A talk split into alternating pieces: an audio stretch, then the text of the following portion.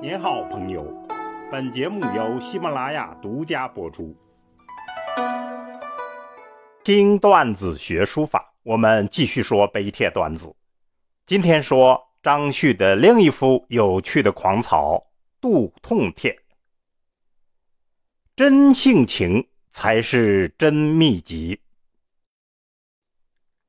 肚痛帖》非常有意思，更很有启示性。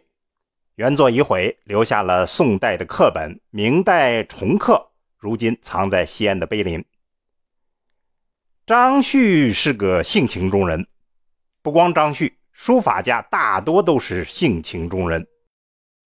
除了按社会需求，他们写一些正襟危坐的作品，更多的则是性情之作，还写了一些琐碎的，甚至不堪的个人生活之作。王羲之写过一个《夜来腹痛帖》，王献之写了《地黄汤帖》，怀素他在《贫道帖》中间大谈他的脚气。这些内容和我们惯常理解的高雅的书法艺术似乎大相径庭。今天的书法家似乎只写文人雅士、名言警句。风花雪月，自己创造不出来合适的诗文，就只好去抄古人的诗文。我们似乎再也见不到杜痛帖这样的真性情书法了。难道是时代变了，书法变了吗？不，所谓真性情，就是看清人生的功利。而看重自我的个性和内在的精神价值。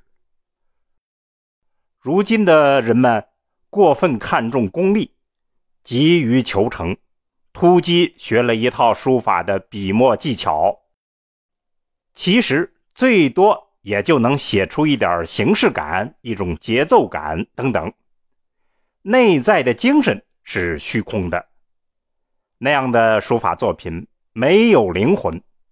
就连书写者自己内心都是深知他在表演，也就是说在骗人。他缺乏真性情，真性情才是书法的灵魂。书法史上大多的杰作都是草稿，也就是这个原因。真性情一旦消失了，靠技巧是再也写不出来的。好，下来我们就看一下张旭的肚痛帖。忽肚痛不可堪，忽然肚子疼痛，难以忍受。不知是冷热所致，弄不清是冷还是热所导致的。欲服大黄汤，想要喝点大黄汤，当时的一个经典的汤药。冷热俱有益，这种药呢，对于冷和热都有益处。如何为剂？用什么作为对策呢？非临床。最后这三个字的解读，那么有各种各样的理解猜测，我们这儿也就不用翻译了，大家按照各自的理解去辨识吧。那么这个作品总共六行。三十个字，可以说是张旭给自己诊病的一纸医案。开头三个字还比较理性，写的规整，似乎在自我诊视思考。第四个字开始，性情外溢，每一行都一笔到底，上下应带，缠绵相连。再进一步。内在的病痛就使得性情激荡起来，越写越快，越写越狂，越写越奇。张颠的颠味儿就呈现出来了，满纸云烟，意象迭出。草书最动人的性情境界就在此达到了高潮。本来是病痛。却写出了醉酒般的狂放，纵横驰骋，汪洋恣肆。病痛如泰山压顶，笔墨则变幻龙蛇，千奇百怪的景象横空出世，令观者惊心动魄，叹为观止。这才是真性情的书法享受。我们还是从三要素来分析一下《杜通天》。笔法上，我们前面已经讲过。张旭传承了魏晋笔法，而且对经典的用笔方法有深入的研究。在他的传世的楷书《郎官石柱记》中间，清晰地显示了他扎实的功力。这些屋漏痕、折钗骨的运笔方法和用笔的鼓励，方笔、圆笔兼用的技巧，在此都非常经典。